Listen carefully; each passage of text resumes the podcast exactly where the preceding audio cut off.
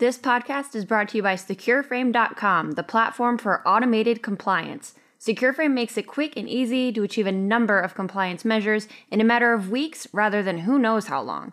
For those that have dealt with compliance before, you know that it's overwhelming to say the least. Creating policies from scratch, manually collecting loads of screenshot evidence, ensuring employee compliance, and keeping track of hundreds of vendors and documents.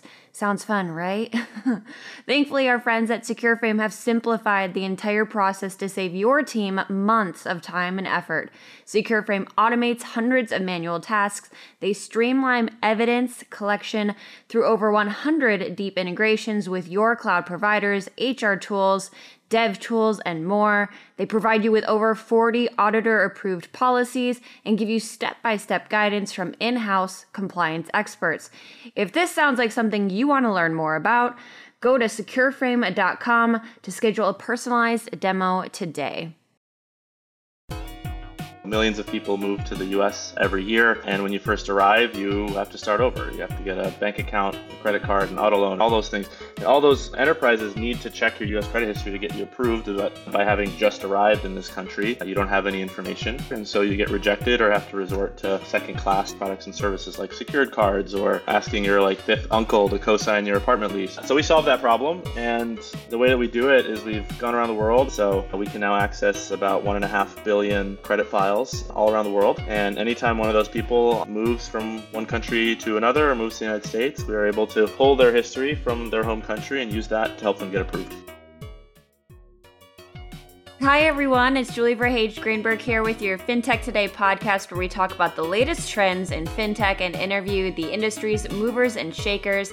In this episode, I am joined by Misha Esipov, co founder and CEO of Nova Credit, which is disrupting the credit space for immigrants in the United States. Misha, I remember what was it like two, three, maybe four years ago at this point that we met at Bank of America actually because you were in an accelerator program where the the final round where you guys were presenting and everything took place at their office in New York City. That's right. Yeah, thanks for having me on the show. Of course, of course. So since then, a lot has changed. I remember at the time talking to you and thinking, wow, like this is a super interesting space because at the time I was actually dating a person that had no credit history because they were from the UK and they were living in the US. I was like, this is so applicable to what he's going through right now. Um, talk us through a little bit about what what's going on in the space these days and how how things have been going since then. Yeah, so for those of you that, don't know, um, yeah, Nova Credit's been around for about uh, five six years now. Uh, the problem that we solve is one of financial identity mobility. So millions of people move to the U.S. Uh, every year, uh, and when you first arrive, you have to start over. You have to get a bank account, a credit card, an auto loan, a student loan, an apartment lease, a cell phone plan, all those things. And all those uh, enterprises need to check your U.S. bureau, your U.S. credit history to get you approved. But uh, by having just arrived in this country, uh, you don't have any information here, and so you get rejected or have to resort to you know second class type uh, types of products and services like secured cards or uh, you know asking your like fifth uncle to co-sign your apartment lease or something like that. And uh, so we solved that problem um, and the way that we do it is we've gone around the world and we've uh, aggregated the uh, global credit bureau space. And so uh, we can now access about one and a half billion credit files all around the world. And anytime one of those people um, moves from one country to another or moves to the United States, we are able to pull their history from their home country and use that to uh, to help them get approved. So, since I met you, what what has changed in the space more broadly? Like, what does your traction look like? And I know you guys aren't the only players in this space this time either. There, there's been other developments, other competitors popping up. So, how has the landscape changed for you since what was like 2016, 2017? Yeah, so I mean, I'd say we, we don't have any direct competitors still. Like we're, we're the only ones who really approach this problem uh, at a systemic level, where we're solving the information gap, um, where you know millions of people come here every year. Those people account for the majority of U.S. population growth, meaning there's more folks who move to the U.S. every year than there are Americans who, who turn 18. And the question is like, of all the products and services that they need, since they do have to fully you know uh, you know reestablish themselves uh, which of them are they going to get from you know the uh, neobanks versus from the incumbents? And uh, in our view like it doesn't matter to us. What we care about is that there is systemic availability of financial services for this population of people as if they were still in their home country as if they'd lived in the United States their entire life. And so we, we power a lot of the those upstarts and, and neobanks that are focused on the immigrant segment. We help provide them with data. We also work with some of the largest financial institutions in the world, like American Express and, and other other players like that. Uh, to help this segment get cards, help this segment get student loans, help them get auto loans, help them get uh, personal loans, help them get cell phone plans, uh, and more. Why do you think that you guys are still the only one that's directly doing this? Like you mentioned, there's some that are like doing it in different dynamics, but why do you think someone else hasn't tried to do the the same formula that you guys are? It's too hard. to, what to makes it hard?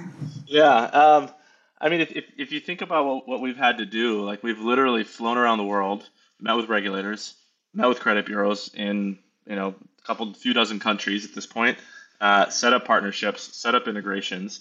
We've come to the U.S. We get that data here. We have to be a CRA, which you know almost every fintech under the sun avoids becoming a CRA at all as at all cost CRA uh, credit reporting agency.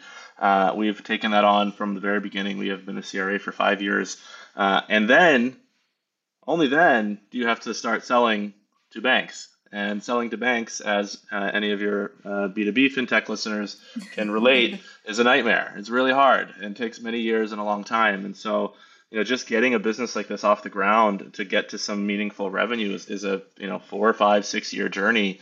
And for, for whatever reasons, we're kind of the only ones in the space who've really taken this approach. It, it has its pros and cons, but uh, at the end of the day, we believe that what we have built is absolutely enduring and, and will be part of the financial fabric of the world's uh, financial system.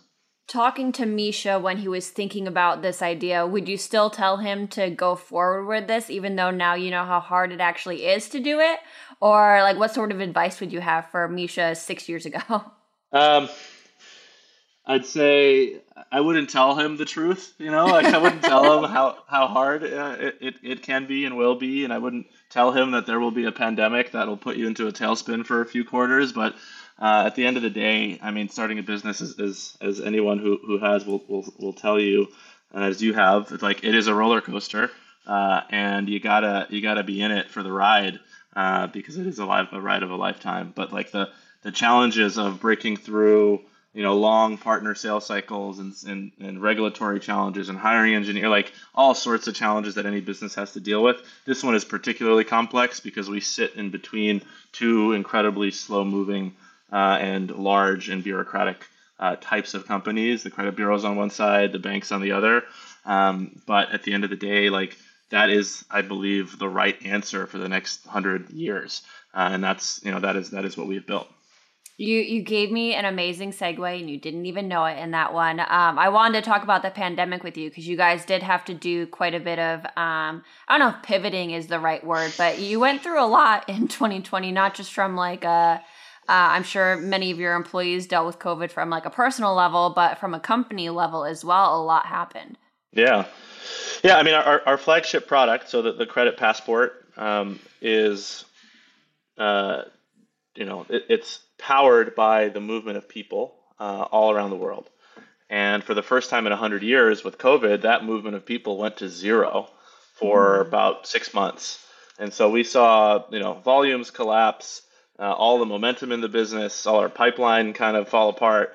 And it was like it was a pretty dark period there. And had we not just uh, just closed a fifty million dollar round four weeks before the pandemic, it would have been far worse. But we went we went into the storm uh, with you know enough capital to feel confident that we could continue to invest in growth uh, despite the core business um, you know you know stalling out frankly for much of 2020 um, and we sort of went out and we went to the market and we said, hey, we are really good at data partnerships, data integrations, being a CRA, consumer permission flows, understanding how to talk to credit risk officers.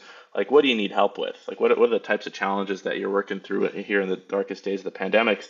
And ultimately, that led us to accelerating parts of our uh, of our future roadmap. We've had uh, a few announcements in the space of our work with uh, bank transaction data and our partnership with SoFi, uh, where um, you know we are building uh, a series of uh, analytical solutions as a credit bureau to help not only immigrants uh, get better access to financial services, but frankly, anyone who's new to credit or anyone who's thin, who doesn't have enough credit bureau information, but has experience with having a bank account and being able to use that information to help them put their best foot forward. How has uh, the buy now pay later market played into your space? Because I know for the, I bring this up because there's been this big debate on whether buy now pay later should be a part of the credit score. Um, and there's pros and cons to it. The the pro would be someone that doesn't have much of a credit history. If they've been paying their um, you know bill to Klarna or their bill to Affirm, whatever it might be, that that should show like, hey, they're a worthy credit risk. The the con from my point of view is that if I currently have a, a, balance with Klarna, it doesn't get counted on my credit report, although that's likely to change soon. Whereas if I'm carrying a balance on the American Express Plan It platform, um, that is counted on my credit score and it's an increased credit balance, um, which dings your credit score sometimes. Um, but I, I, getting getting back to the the gist of the question, how has that changed um, your business? And do you use buy now pay later at all to um, try to gauge consumers' credit scores that don't have a credit history here yet?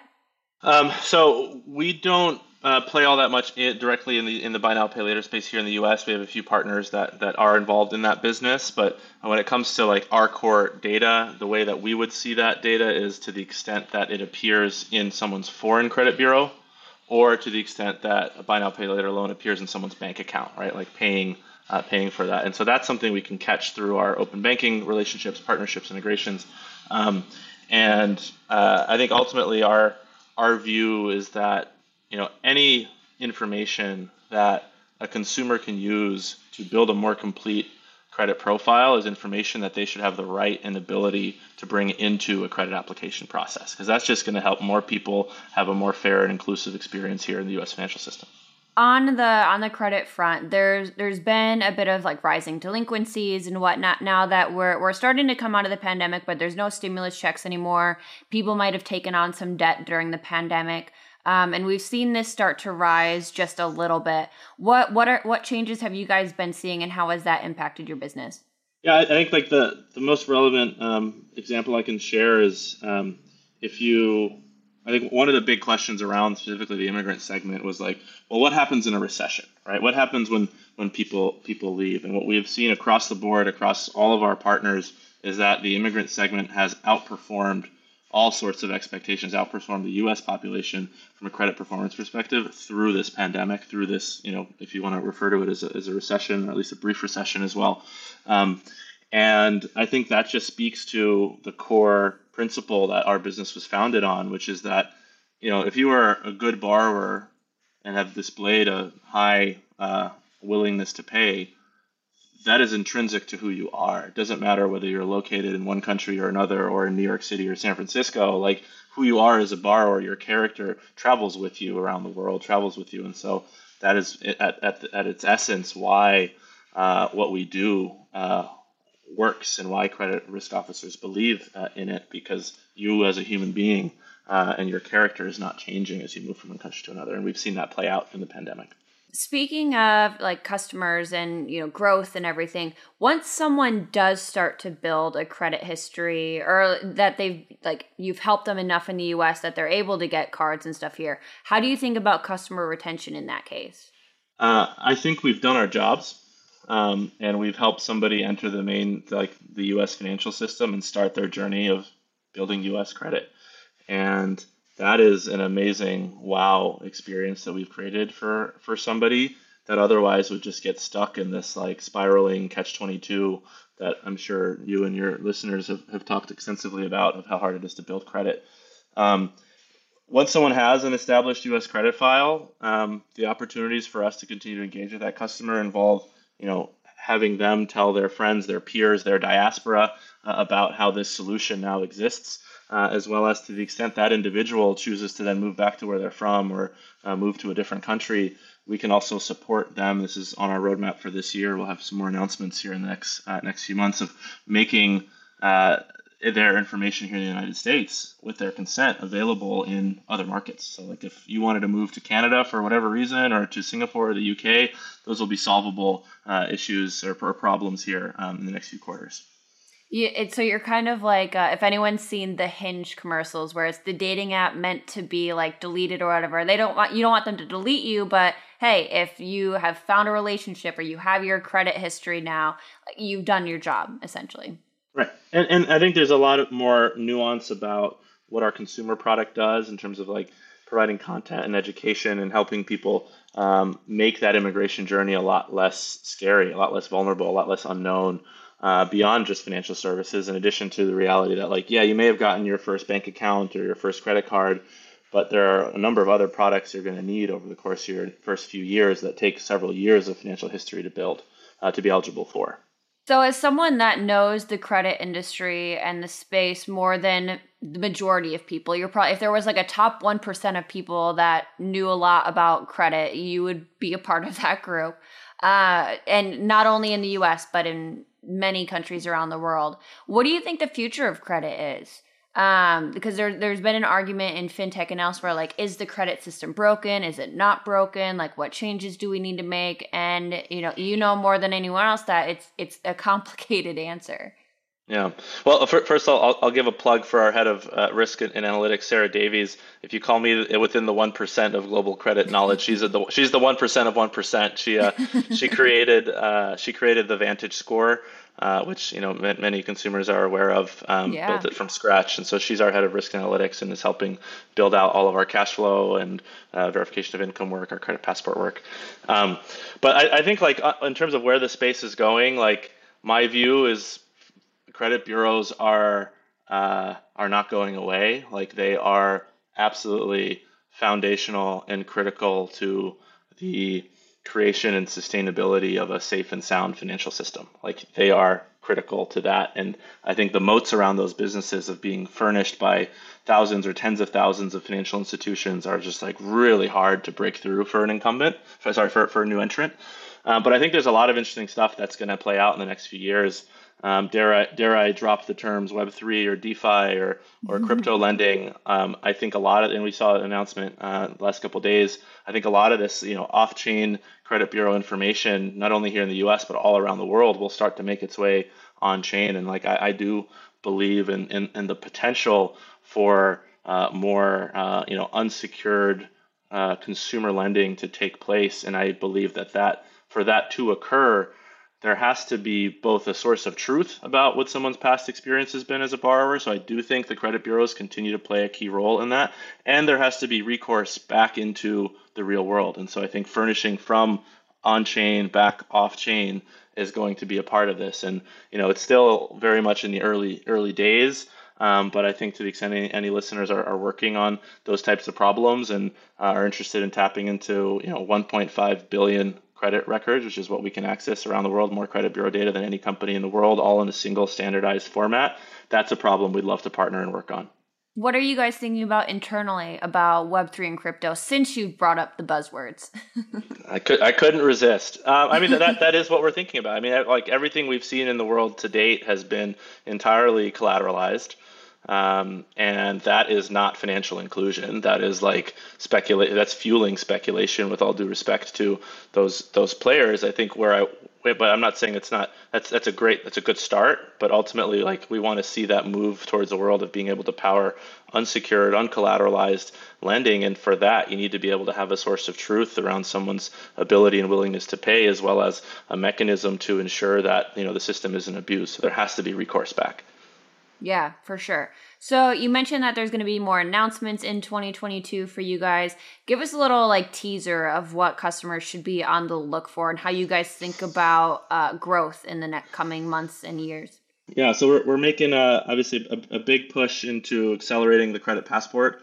Uh, so our core flagship product, uh, adding more countries into that, launching uh, with some of the additional major card issuers and uh, other verticals. We had an announcement in the auto space uh, a few months back. Um, so that's gonna that's a big area of investment for us. We're also taking that product uh, internationally, so serving migrant corridors not only bound for the U.S. but people you know moving from uh, let's say Nigeria to the UK or India to Singapore or China to Hong Kong. There's all these corridors around the world where this problem does exist, and that's an opportunity for us to help more people enter enter the financial system. And then fi- finally, it's it's what we're doing in, in the world of, of, of bank data. Um, that's a huge area of investment. We see a, a really big opportunity there uh, to support more people, not only immigrants, with better access to financial services. We think we're we're well positioned. Like we've we've cut our teeth on credit bureau data the last five six years, and um, you know we're partnering up with some some really really thoughtful and innovative players to uh, to really help uh, bring bring forward uh, the ability for consumers to put their best foot forward. Awesome. And if someone wants to find out more about you guys or get in touch with you, what's the best way for them to do that? Just email me, Misha at novacredit.com, or go to our website, novacredit.com. Um, and happy to help, happy to, to route you to whoever the right folks are on, on our team. Um, it's uh, you know, it's a small. It's, I think it's still a pretty small ecosystem, but uh, we'll see. Yeah, for sure. It's, it's a small ecosystem, but a growing ecosystem. We'll leave it for at sure. that. Um, and I know you guys have a bunch of roles that are, are open right now. Um, I think one or two of them might be on our job board, FinTech Today. Um, .co. Click on the jobs on the side. Um, lots of cool roles at Nova Credit and elsewhere. Otherwise, I will see you guys next time. And Misha, thank you so much for joining us. It was great to catch up. Thank you so much. Thanks for having me, and thanks for everyone for tuning in.